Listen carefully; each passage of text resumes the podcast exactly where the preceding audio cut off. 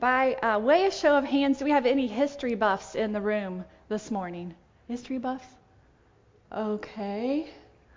A few of you. How about has oh yeah, that's me too, Ian. A little so so. How about this? Anyone ever played this game? Okay, now we're now we're talking. Did you know the Oregon Trail computer game was co-invented in 1971 by three up-and-coming teachers from Carleton College in Northfield, Minnesota?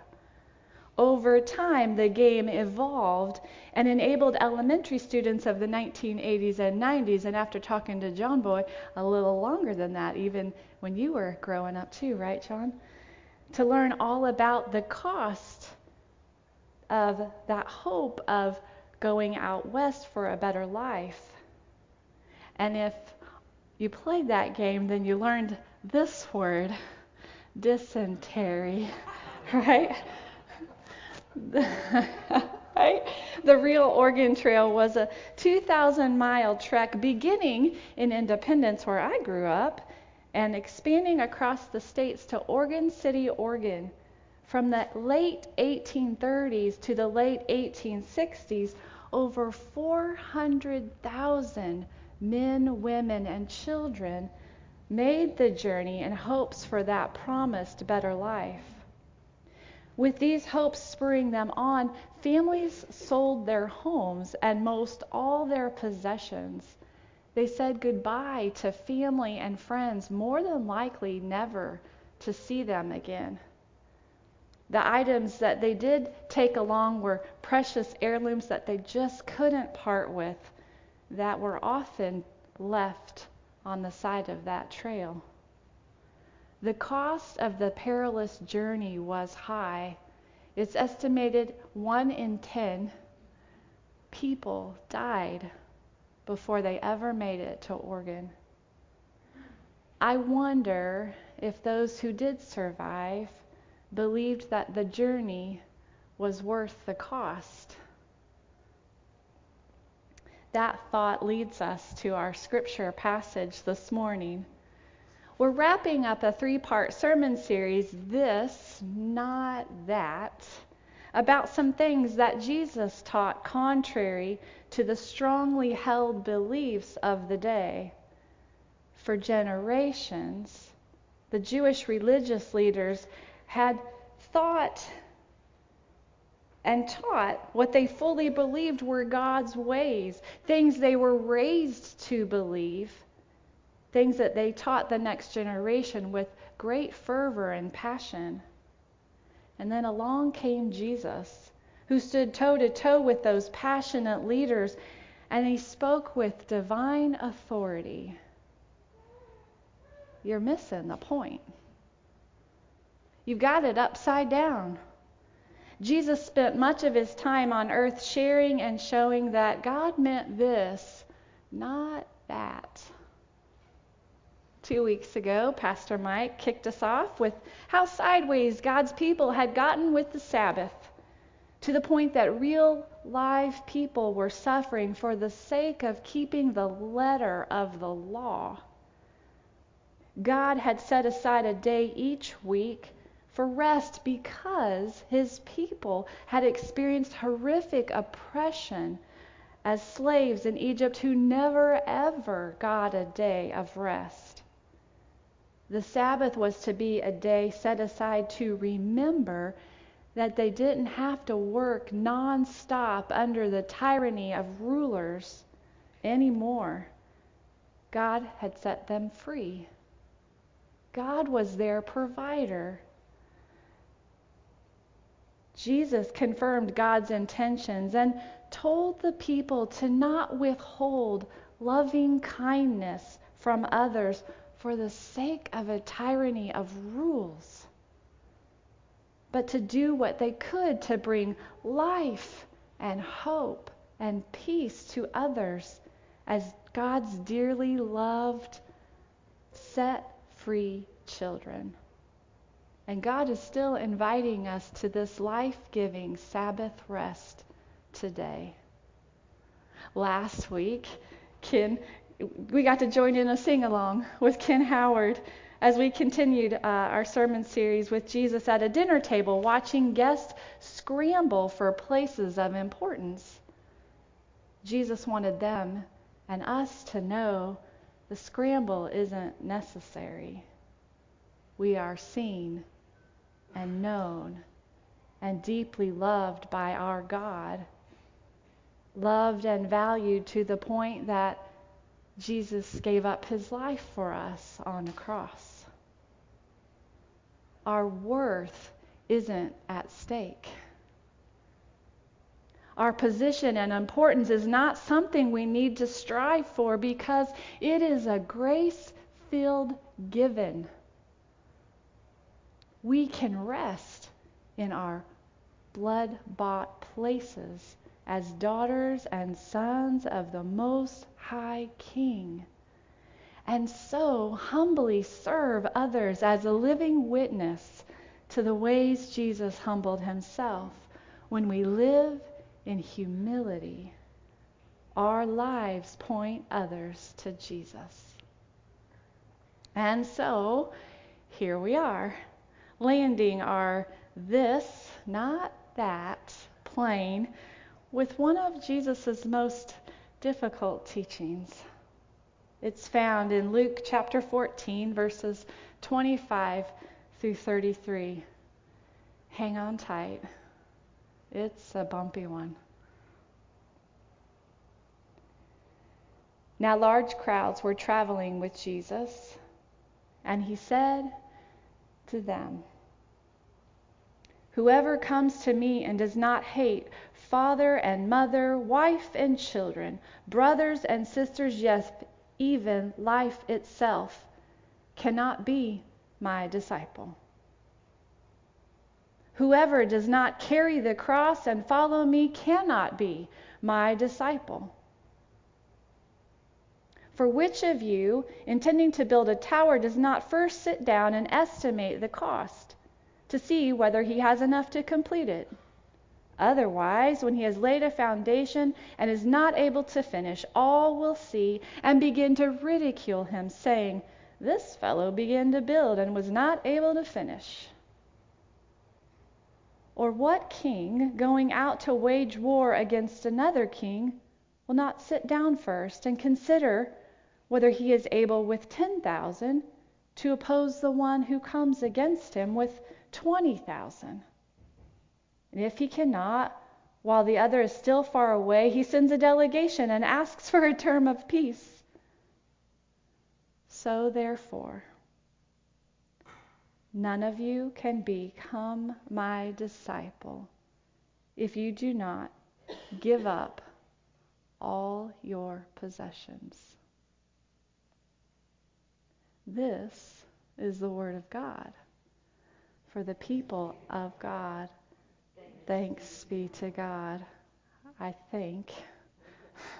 Let us pray. Gracious and loving Father, your words overflow with wonder. And so often we are left wondering how can we even begin to understand them, to live by them. We need you. Come, Holy Spirit, breathe afresh over us now so that we can truly hear from you and know you more. We ask because of Jesus. Amen.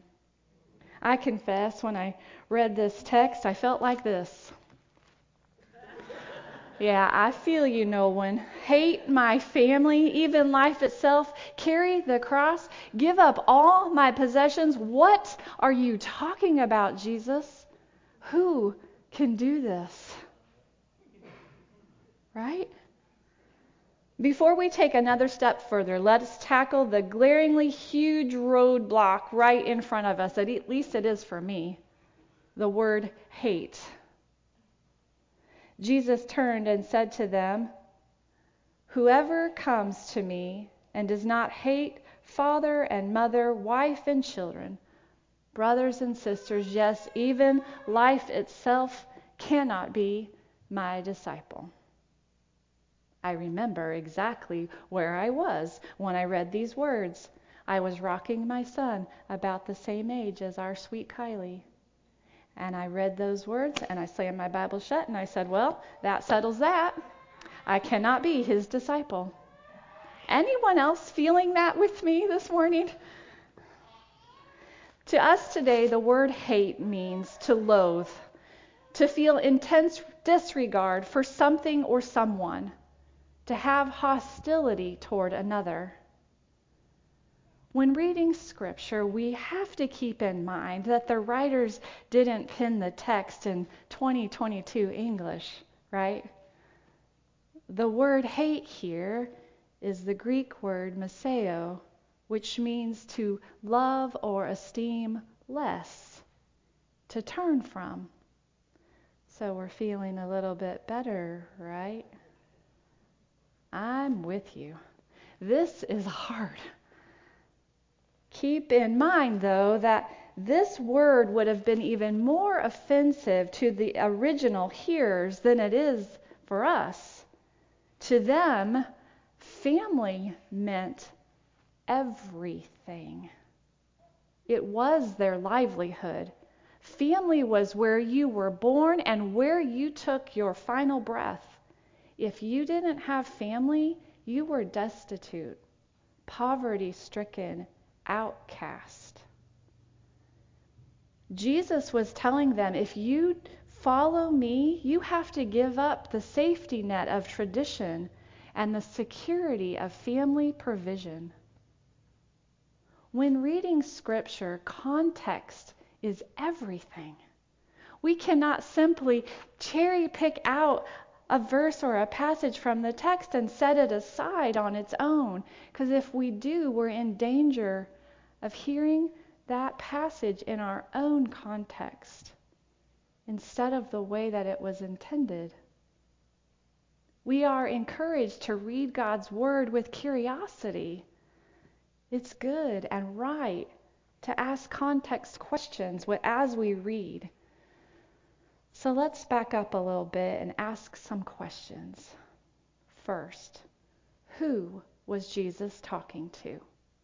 In verse 25 says, Now large crowds were traveling with Jesus, and he turned and said to them, Okay, so we know that Jesus is talking to a large crowd of people who were following him more than just his disciples, who we usually think of coming along and walking alongside Jesus.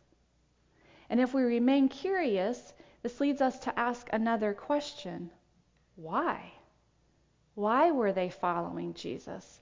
Going back to what Pastor Mike shared with us, we'll remember that Jesus was doing a lot of healing on those Sabbath days.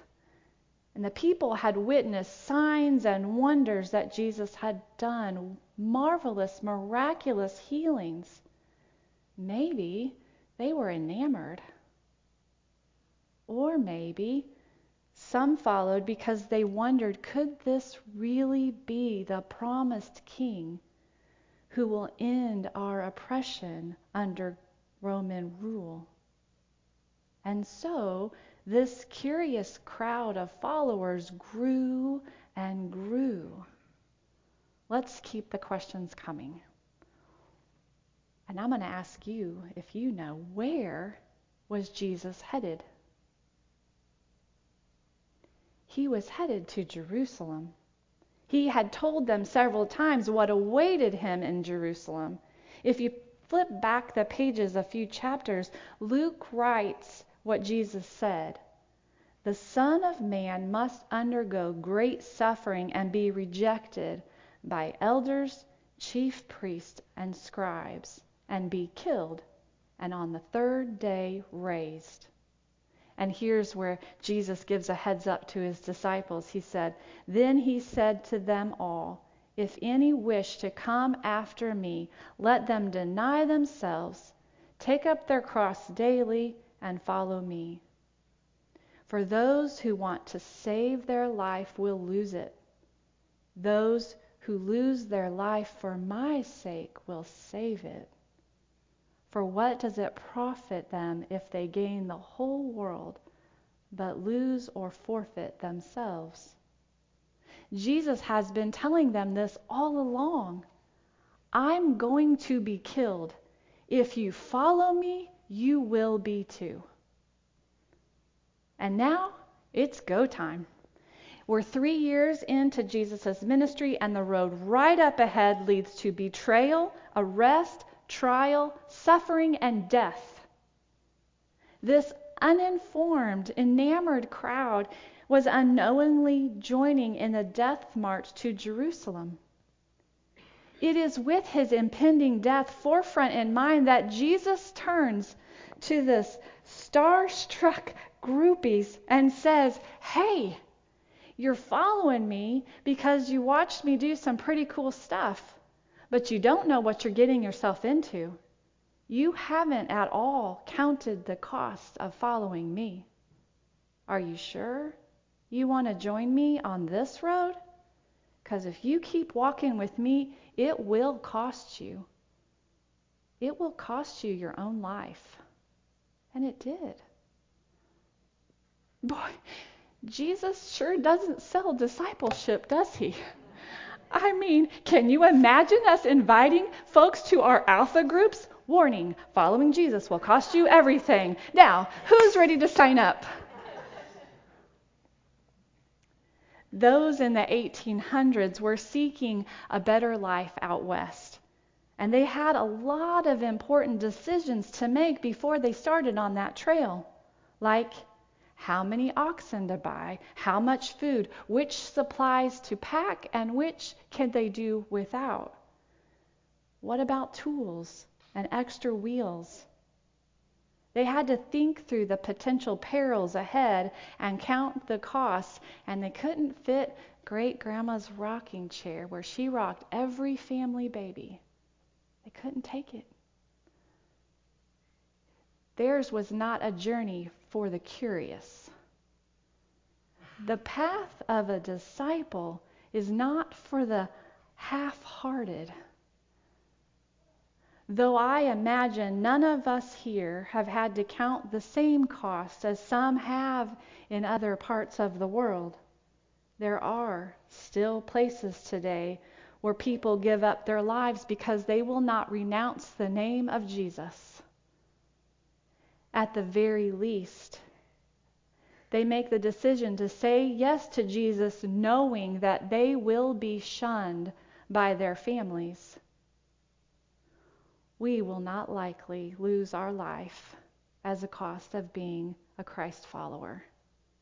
And we will probably not be outcast from our family.